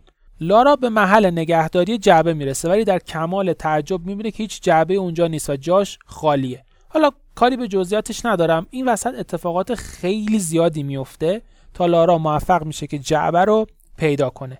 یکی از این اتفاقات اینه که اونوتارو همین خانومه رئیس شورشیان به دست افراد ترینیتی کشته میشه و پسرش اتسلی رهبری گروه رو به عهده می‌گیره. خلاصه که خب لارا جعبه رو پیدا می‌کنه ولی باز از بخت بعدش جعبه میفته دست دومینگز. دیگه این بار لارا مجبوره برای بار آخر وارد عمل بشه و با دومینگز بجنگه لارا دقیقا سر مراسم به دومینگز می‌رسه. دومینگز خنجر رو توی جعبه فرو کرده و به قدرت کوکول خان دست پیدا کرده. در واقع بعد از وارد شدن خنجر به جعبه یک نور درخشانی خیلی بزرگ و خفن و اینا خنجر رو فرا می‌گیره و همین نور وارد بدن دومینگز میشه که خنجر الان دستشه. توی یک نبرد خیلی سخت لارا موفق میشه که دومینگز رو بکشه. بعد از کشته شدن دومینگز خب حالا باید لارا یه حرکتی بزنه. یا باید خودش دنیا رو از نو بسازه یا باید خودش رو قربانی کنه تا دنیا به خاطر این بلاهای طبیعی از بین نره. گفتیم دیگه یکی از راه های جلوگیری واسه از بین رفتن دنیا این بود که کسی که قدرت کوکول خانو داره قربانی بشه. لارا اینجا یه کوچولو به شک میفته با گرفتن خنجر و به دست آوردن قدرت کوکول خان لارا توی رویاهاش می‌بینه که می‌تونه یک زندگی که دوست داره رو داشته باشه. می‌تونه پدر مادرش رو برگردونه و زندگی داشته باشه که از بچگی هیچ وقت نداشته. زندگی در آلامش و صلح بدون هیچ گونه مشکلی. ولی لارا می‌دونه که این کار اشتباهی می‌دونه که عواقب زیادی داره کارش. واسه همین توی رویاهاش از پدر و مادرش خدافزی می‌کنه و با خنجر کوکولخان خودش رو قربانی می‌کنه. توی پرانتز بگم واسه راحتی داستان من خیلی از جزئیات بازی رو حذف کردم که خب بهتر خودتون تجربهش کنید. مثلا این قربانی شدن لارا. قربانی شدن لارا به دست یکی از همین موجودات عجیب و غریب اتفاق میفته همین مراقب های جعبه و خنجر. بگذریم حالا دیگه وارد جزئیات نمیشم. خب گفتیم که لارا خودش رو قربانی می‌کنه. البته مطمئنا قرار نیست لارا با این قربانی کردنه. بمیره. صرفا فقط قدرت کوکولخان درونش یک بار برای همیشه نابود میشه تا دیگه کسی نتونه از این فرصت سوء استفاده بکنه.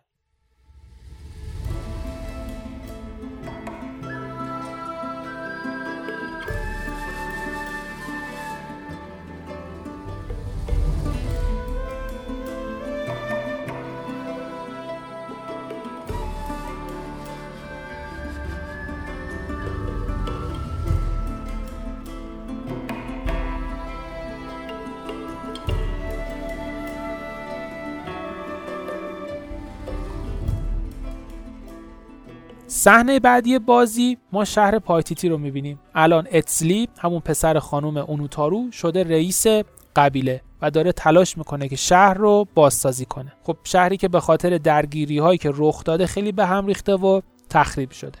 جونو هم که خب تو این خرتو خری و هیری ویری تونسته یک دوست دختری به نام ابی پیدا کنه با اون میره دنبال مسافرت و عشق و حال و اینا. و اما لارا. لارا که خب اتفاقات اخیر خیلی اذیتش کرده به هر حال کلی آدم این وسط مردن و کلی اتفاقات بد افتاده و اینا ترجیح میده که فعلا بیخیال کشفیات و ماجراجویی و اینا بشه و به زندگی عادی خودش برمیگرده. لارا برمیگرده به امارت بزرگ کرافت و از اون وضع خراب و داغون درش میاره و به یه سر و سامونی بهش میده و مشغول کارهای معمولی میشه. شروع می‌کنه به نقاشی کشیدن شروع می‌کنه به تحقیق کردن. خلاصه که از اون زندگی خطرناک فاصله می‌گیره. ولی خب هممون می‌دونیم که این وضع قرار نیست ادامه پیدا کنه. زندگی لارا کرافت ملکی دنیای گیم پیوند خورده با ماجراجویی. به هر حال الکی بهش نمیگن. توم ریدر.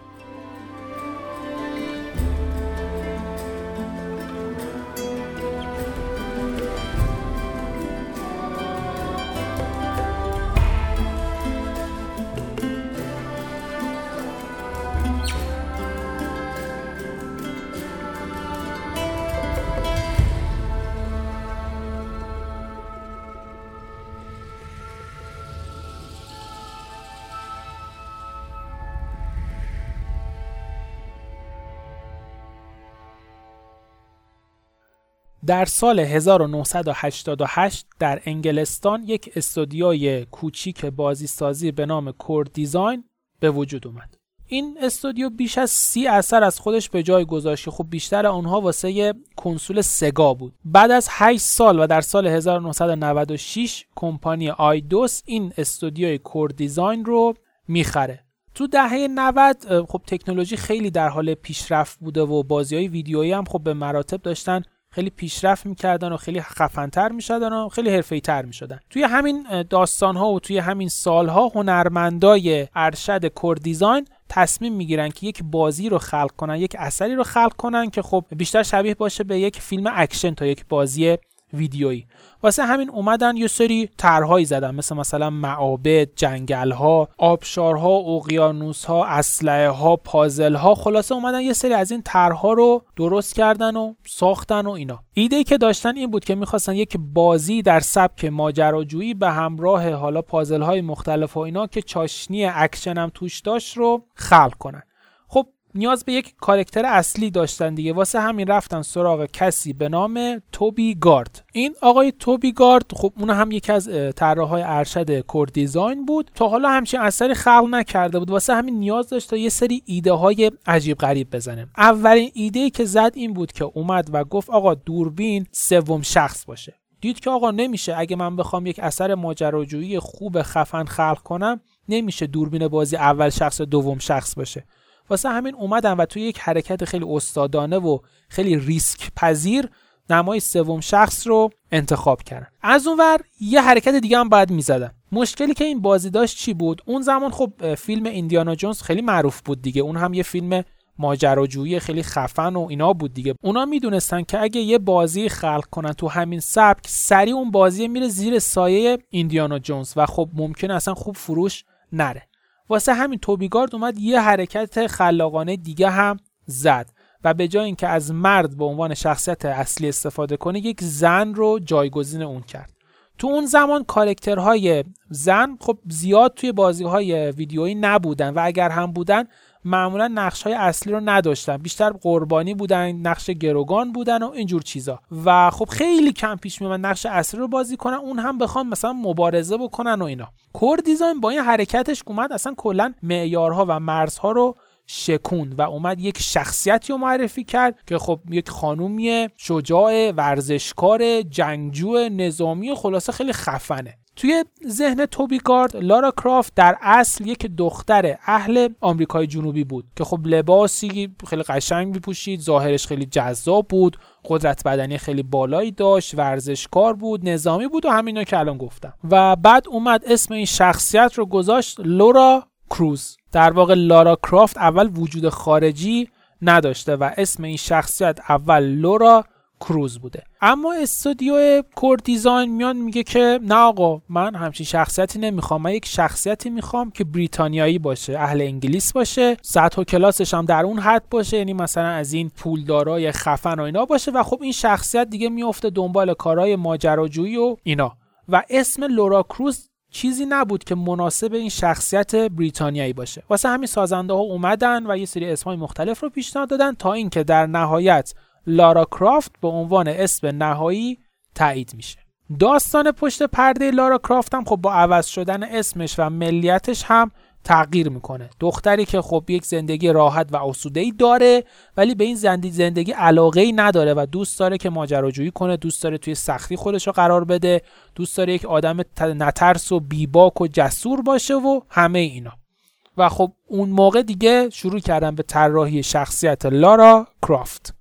به خاطر اون شخصیت خیلی کاریزماتیک و خفنی که لارا کرافت داشت تیم سازنده مجبور شد خب خیلی حرکات رو به لارا کرافت اضافه کنه. مثل دویدن پریدن شیرجه زدن شنا کردن چه می‌دونم دایو رفتن همه این کارا. همه این کارها رو اینا اومدن توی بازی اولشون به شخصیت لارا کرافت اضافه کردن. حتی اومدن دو تا اسلحه کمری که خب تیر بینهایت هم داشت به این کارکتر اضافه کردن. و تقریبا میشه گفت که این بازی رو آماده کردن. اتفاقی که این وسط افتاد چی بود؟ استودیو Core Design خیلی تلاش کرد که توجه کمپانی سونی رو به خودش جلب کنه. در واقع می‌خواست بازی Tomb Raider رو یا همون درستش Tomb Raider رو به صورت یک بازی انحصاری واسه پلی استیشن ارائه کنه. خیلی زور زد خیلی زور زد تا توجه سونی رو جلب کنه. حتی اومد دیگه زد به سیم آخر و صدا بردار شخصیت لارا کرافت رو کسی استخدام کرد به نام خانم شلی بلاند. خانم شلی بلاند یک بازیگر معروف تو اون زمان بود و برای خیلی انیمیشن ها اینها کار صدا برداری انجام می‌داد. از غذا خودش هم بازیگر هم بود. اومد این بنده خدا رو استخدام کرد برای صدا برداری لارا کرافت. موسیقی متن به بازی اضافه کرد. اومد کاتسین ها رو خیلی خفن تر کرد و اینا. با اینکه این همه تغییرات داد ولی باز سونی این بازی رو رد کرد و دیگه استودیو Core Design هم پشیمون شد و بیخیال شد و اینا گفت باشه من اصلا انحصاری نمی کنم این بازی رو و برای تمام پلتفرما این بازی رو منتشر کرد و اولین بازی Tomb Raider در سال 1996 برای ویندوز، پلی استیشن و سگا وارد بازار شد. بعد از اینکه این بازی وارد بازار شد خب Core Design خیلی توقع نداشت که اتفاق عجیب غریبی بیفته چون به هر حال خیلی کار جدیدی بود و قبلا مثل اون عرضه نشده بود و همه این چیزا.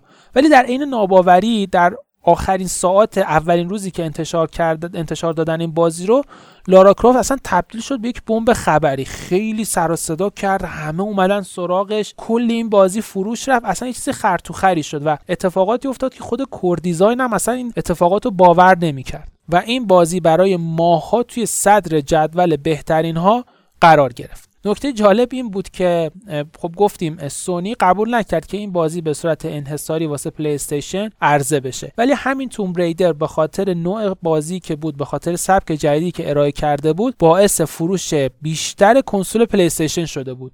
همون کنسولی که سونی اصلا قبول نداشت این بازی براش ارائه بشه. لارا کرافت در واقع تبدیل شد به یک شخصیت جهانی نه فقط شخصیت بازی ویدیویی. تمام هنرپیشه و شخصیت محبوب و کنار زد و توی صفحه اول روزنامه ها و مجلات و اینا اومد. و کم کم اصلا تبدیل شد به یک چهره تبلیغاتی و مثلا برای فروش محصولاتی مثل کارت ویزا نوشابه ماشین اسپورت و حالا خیلی چیزهای دیگه از این شخصیت و از این کارکتر استفاده کردن برای تبلیغات. اما آقای توبیگارد با کار تبلیغاتی که کور دیزاین پیش گرفته بود خیلی مخالف بود. و اصلا این کار تبلیغاتی رو در حد و اندازه لارا کرافت نمی‌دونست. خب به هر حال لارا کرافت ساخته دست آقای توبیگارد بود و یه جورایی دختر این بنده خدا حساب می‌شد و خب توبیگارد اصلا دوست نداشت این اتفاقاتی که داره برای لارا کرافت میفته ادامه پیدا کنه. واسه همین با ناراحتی خیلی زیاد آقای توبیگارد استودیوی کور دیزاین رو واسه همیشه ترک کرد. ولی خب کوردیزان راه اون رو ادامه داد و بازی توم ریدر دو رو درست یک سال بعد از عرضه نسخه اول در سال 1997 منتشر کرد.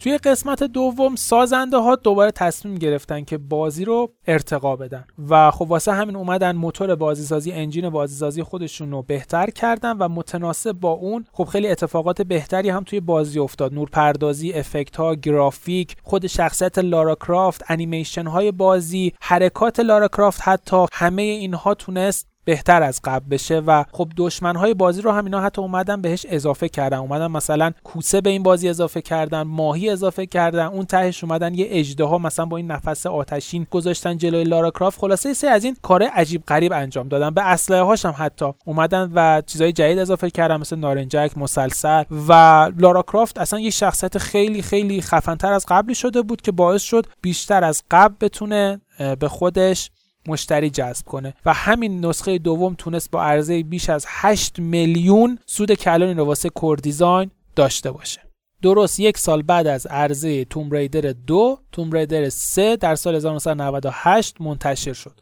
تو این قسمت دوباره باز یه سری اتفاقات افتاد و خیلی بهبودها توی بازی رخ داد. انیمیشن ها جزئیات حرکات وسایل نقلیه همه اینها جدید شده بودن خفنتر شده بودن. لارا کرافت می‌تونست حتی الان وسیله نقلیه بدوزه مثل مثلا جی تی ای که ما داریم. همین اتفاقات داشت تو توم ریدر میافتاد. معابد جدید وجود به وجود اومده بود. لارا کرافت می‌تونست معابد جدید رو کشف کنه پازل های عجیب غریبی رو حل بکنه و همه اینها. البته بازی چاشنی بروزتری پیدا کرده بود. یعنی دیگه لزوما قرار نبود لارا کرافت بره به مناطق باستانی و تاریخی و اینا. و مثلا توی یه تیکه لارا کرافت توی منطقه 51 یا همون ایریا 51 که توی آمریکا هست و یه منطقه خیلی معروفیه اونجا زندانیه و خب مثلا باید تلاش کنه که از اونجا فرار بکنه. خلاصه که میگم همه چی دوباره بهبود پیدا کرده بود. بازی توم ریدر سه وقتی عرضه شد استودیو کور دیزاین همراه با اون اومد یک پک جدیدی رو هم ارائه داد. اومد چیکار کرد؟ اومد دو نسخه اول بازی رو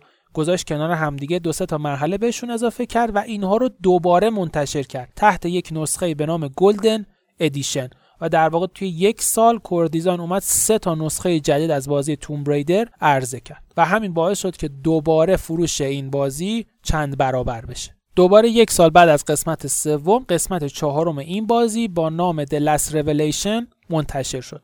تو این قسمت دیگه صدا پیشه بازی صدا پیشه لارا کرافت عوض شد و خانم جونل الیوت جای خانم قبلی رو گرفت. توی سال جدید هم خب به خاطر تکنولوژی بهتر بازی دوباره از لحاظ گرافیکی انیمیشنی و همه اینها بهتر شده بود. نسخه چهارم بازی توم ریدر کلا بزرگترین نسخه تا اون زمان بود. خب تغییرات gameplay و اضافه شدن قابلیت ترکیب اشیا باعث شده بود که این بازی خفنتر از قبل بشه. یعنی در واقع این اشیا رو که الان شما توی بازی مختلف هست قاطی پاتی می‌کنید یه چیز جدید به وجود میارید. تو اون بازی توم ریدر برای اولین بار تو این قسمت چهارم در واقع این ویژگی معرفی شد.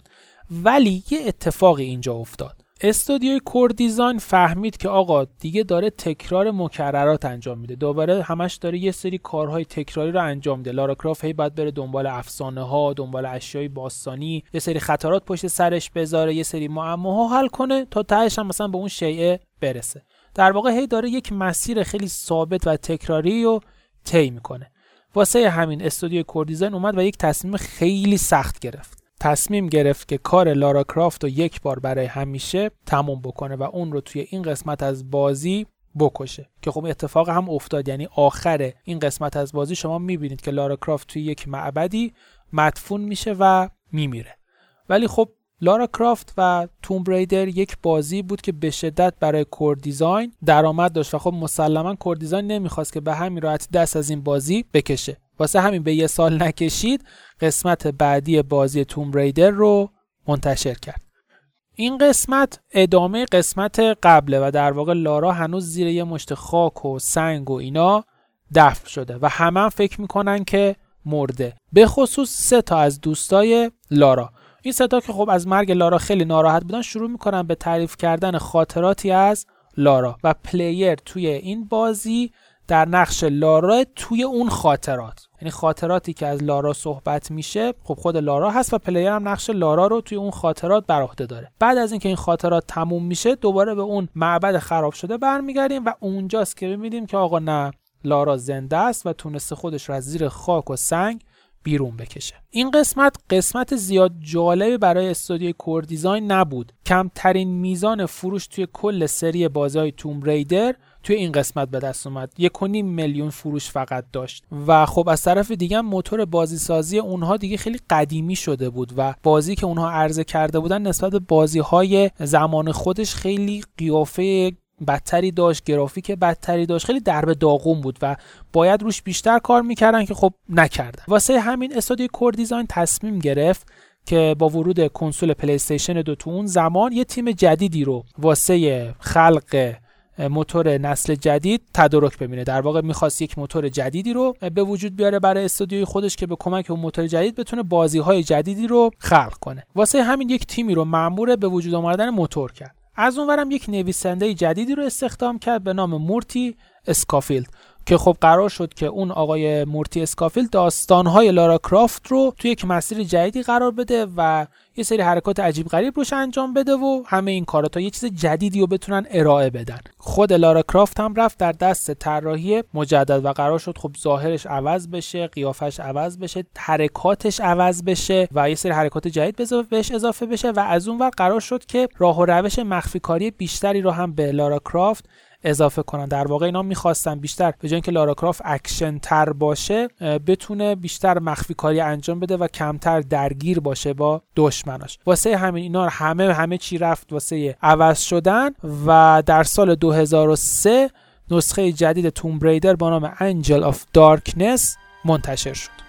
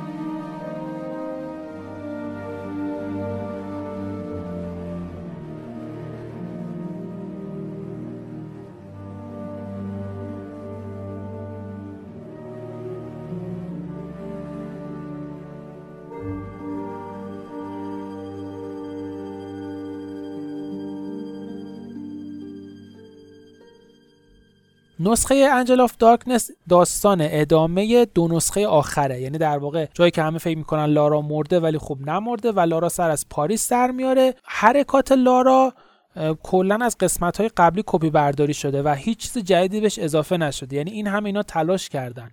شخصیت رو بردن توی طراحی مجدد. حرکات جدید مثلا بهش اضافه کردن اینا ولی هیچ چیز جدیدی واقعا ارائه نشده بود و همه چی از قبل کپی برداری شده بود.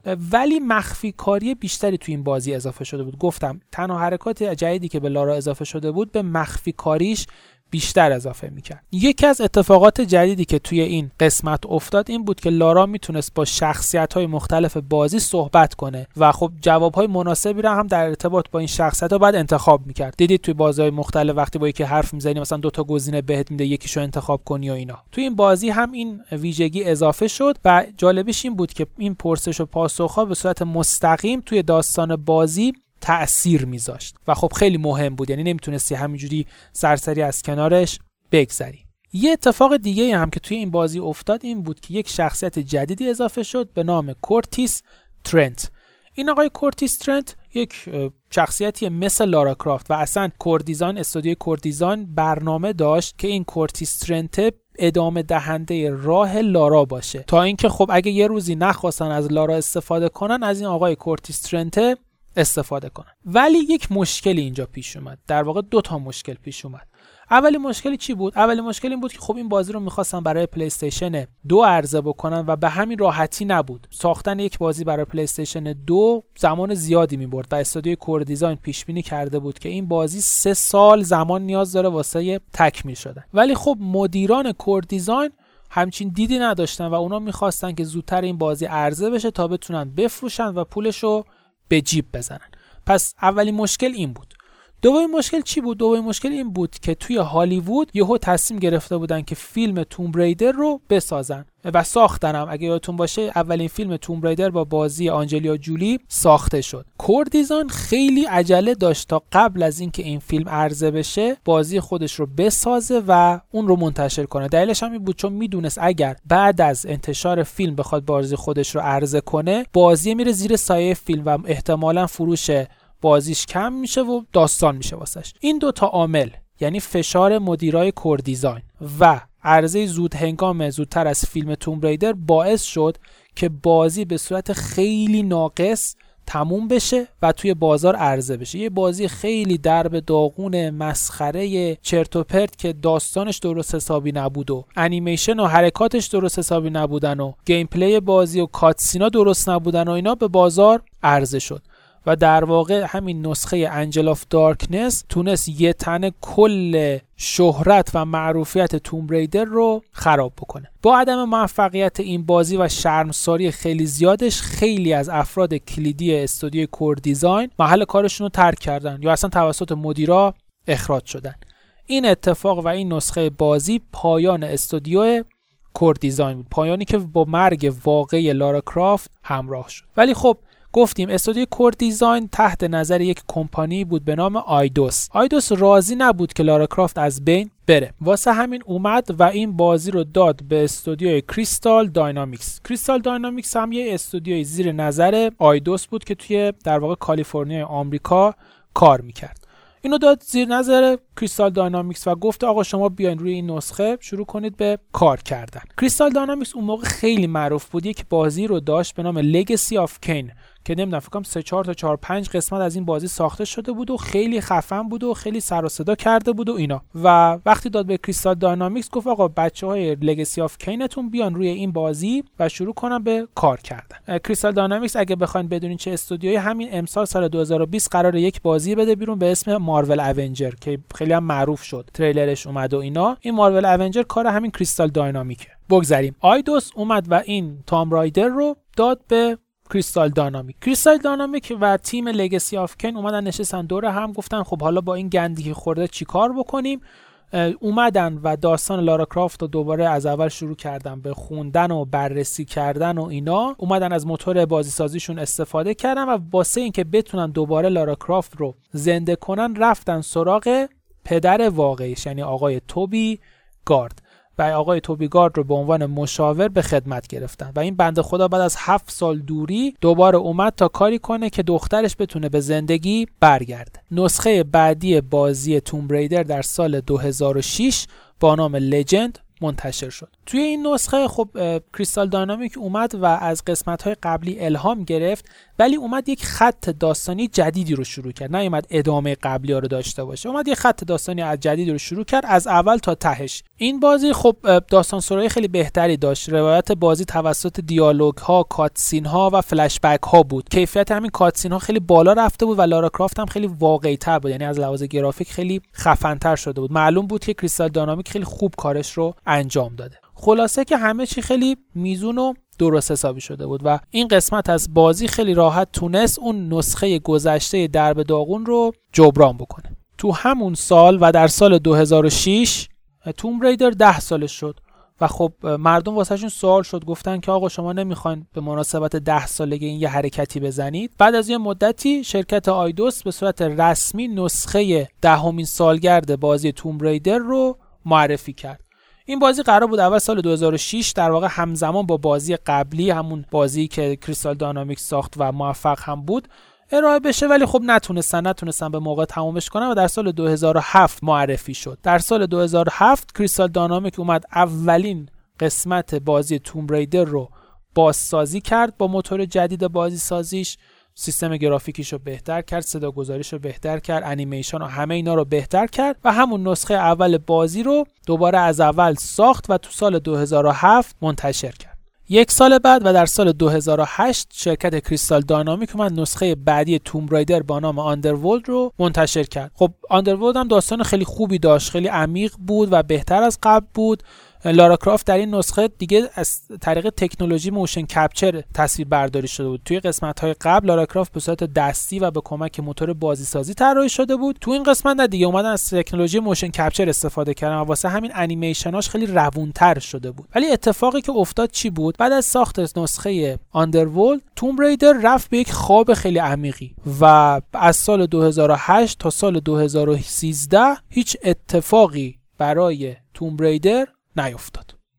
تو سال 2010 که خب Tomb Raider هنوز تو خواب عمیقش بود شرکت Eidos به شکل رسمی به کمپانی Square Enix پیوست. Square Enix اون کمپانی که خب بازی Deus Ex رو هم داره. و وقتی این اتفاق افتاد بازی های مثل Tomb Raider و Hitman هم متعلق شدن به کمپانی Square Enix این اتفاق که افتاد تیم Crystal Dynamics دو دسته شدن. اولین دسته اومدن گفتن که آقا ما بازی Tomb Raider رو به صورت جانبی ادامه میدیم. و اومدن بازی های مثل مثلا Lara Croft and Guardian of the Light رو در سال 2010 منتشر کردن. یه بازی های جانبی spin-off ی بود در مورد Tomb Raider جز بازی های اصلی نبود. گروه دوم ولی گفتن نه آقا ما بازی های اصلی رو ادامه میدیم و در واقع روی اونها می‌خوایم کار کنیم. و خب این کار رو هم کردن و شروع کردن روی نسخه بعدی بازی Tomb Raider کار کردن. تو سال 2010 کمپانی اسکوئر اینکس اومد گفتش که آقا من با همکاری استودیو کریستال دانامیک دارم دو ساله که روی نسخه جدید توم ریدر کار می‌کنم. حالا نسخه جدید قرار چجوری باشه؟ من می‌خوام بازی رو ریبوت کنم و می‌خوام اصلا کلا داستانش رو ریست کنم. شما هم هر چی که از توم ریدر یادتونه اصلا بریزید دور و می‌خوام یک شخصیت جدیدی رو از این آدم به شما معرفی کنیم. واسه همین هم اسم این سری رو گذاشتن Survival is Born یعنی تولد یک بازمانده. این بازی که قرار بود تو سال 2012 بیاد یه تاخیر کوچولو خورد و در سال 2013 نسخه جدید بازی توم ریدر با داستان جدیدش منتشر شد. اولین و مهمترین تغییر توی این بازی خود شخصیت لارا کرافت بود گفتم بهتون. لارا کرافت دیگه اون آدمی که میشناختیم نبود اون آدم خفن مبارز جنگجو اینا نبود. بلکه توی اون بازسازی جدید تو ریبوت جدید یه دختر جوونی بود که تازه ماجراجوییش رو آغاز کرده بود. نه رنگ خون دیده بود نه خشونت بلد بود. نه هیچ کدوم از اینا. و کم کم اتفاقاتی که توی این داستان میفته باعث میشه که لارا کرافت تبدیل بشه به اون دختری که ما می‌شناسیم. توی این قسمت هم خب صداگذاری لارا کرافت یک شخصیت جدیدی بود به نام خانم کامیلیا لودینگتون که از الان تا قسمت آخری هم که شما بازی کردید همین خانومه صداگذاریش رو به عهده داره.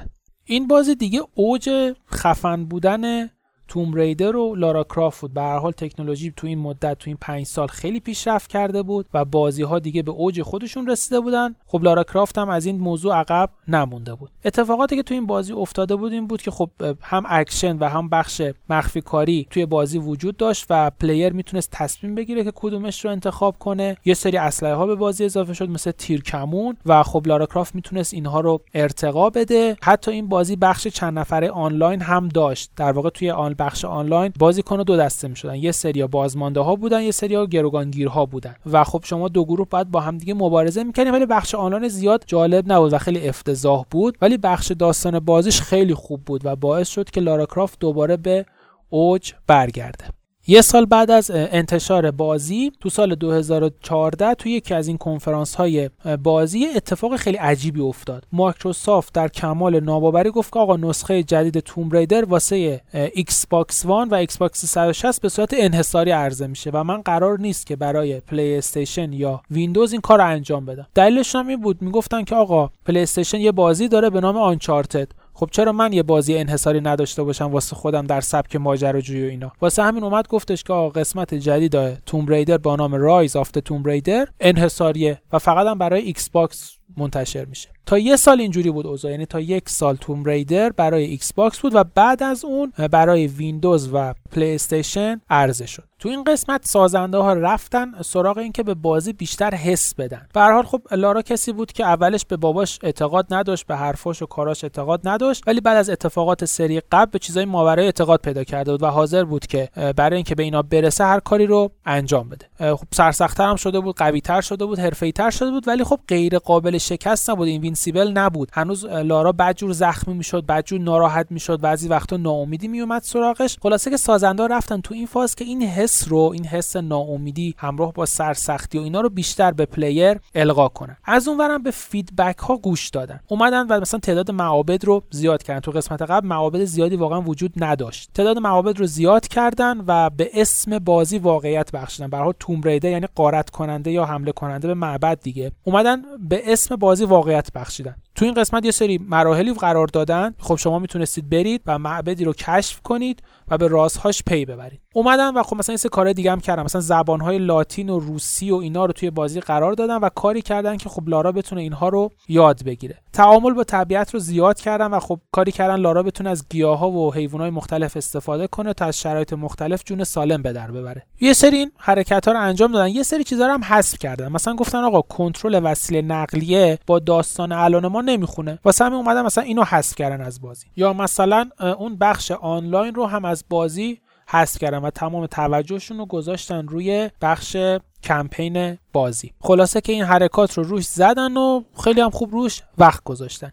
این بازی در سال 2015 یعنی دو سال بعد از قسمت قبلی منتشر شد. دو سه هفته بعد از انتشار بازی Rise of Tomb Raider رفتن سراغ قسمت بعدی و شروع کردم به ساختن اینجا یه اتفاقی افتاد. خب گفتم تا اینجا کمپانی Crystal Dynamics سازنده قسمت اصلی بازی بود و کمپانی Square Enix همیشه نقش پشتیبانش رو ایفا می‌کرد. تو این قسمت جای این دوتا عوض شد و Square Enix که تجربه ساخت بازی گفتم مثل Deus Ex رو داره وارد میدون شد و شروع کرد به ساختن بازی و این بار Crystal Dynamics اومد و نقش پشتیبان رو بازی کرد. یعنی جای این دوتا برعکس شد. این اتفاق که افتاد یکم موضوع خر تو خر شد چون حالا به هر حال کارمندای این شرکت واسه تغییر باید خودشون رو وفق می‌دادن دیگه. بعضیا باید جابجا می‌شدن بعضیا بعد نقششون بیشتر می‌شد تو داستان. خلاصه خیلی خر تو خر شد. از اون ور Square Enix اومد گفتش که آقا بازی بازی جدید قسمت جدیدش تقریبا بین 75 تا 100 میلیون دلار هزینه برمیداره. یه 35 میلیون دلار هم باید پول تبلیغات و اینا جداگونه بدن. و خب تا اون موقع Square Enix همچین پروژه خفنی نداشت اصلا و واسه اینکه بتونه از این بازی با این هزینه زیاد سود کنه شروع کرد مثلا کار بنیادی روی Tomb Raider انجام دادن. اول اومد و مثلا گفتم آقا ما مفهوم بازی رو درک کنیم بفهمیم قضیه از چه قراره بعد بفهمیم ازش چی می‌خوایم بعد بیایم خیلی ریز ریز کارا رو انجام بدیم و ارتقا بدیم و اینا. خب خیلی سرشون مثلا اومدن همچه حرکتهایی رو زدن. بعد سه سال که این بازی ساختش طول کشید و منتشر شد و اینا بازی که ارائه کردن یک فاجعه بیش نبود. یعنی باز یه چیز خیلی آتاشقال افتضاحی رو ارائه کردن بازی هیچ چیز جدیدی واسه ارائه نداشت. همه چیش عین قبل بود. سیستم مبارزه نوع داستان اسلحه ها مخفی کاری هوش مصنوعی دشمنا. اصلا همه چی عین قبل. انگار مثلا دو قسمت قبل اومده بودن. کپی کرده بودن تو این قسمت و خب تهش هم مثلا یه ماله توش کشیده باشن. البته بگم بازی از لحاظ موسیقی و گرافیک و محیط و اینا واقعا عالی بود تو این اصلا شکلی نیست. ولی بقیه چیزاش واقعا تکراری بود. و میگم داستانم همونطور که تعریف کردم واسهتون با یه افسانه شروع می‌شد. لارا می‌رفت دنبال اون افسانه سر راهش هم با آدم بده می‌خورد. بعد دخل آدم بده رو میآورد. بعد بعد افسانه هم okay می‌کرد. و خب تهش هم به خوبی و خوشی به زندگیش برمیگشت. و میگم یک بازی کاملا تکراری ارائه شد. این بازی با نمره 75 تو سایت Metacritic نمره نچندان خوبی رو تونست کسب کنه.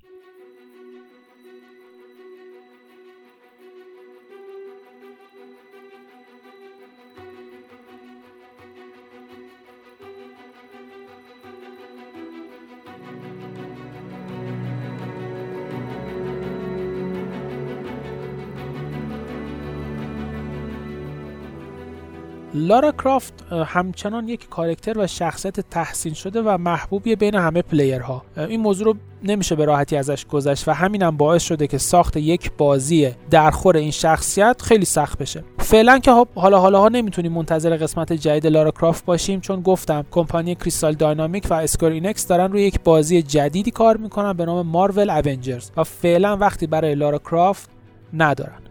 ولی خب امیدواریم که بازی بعدی این ملکه دنیای گیم چیزی باشه که هممون منتظرشیم.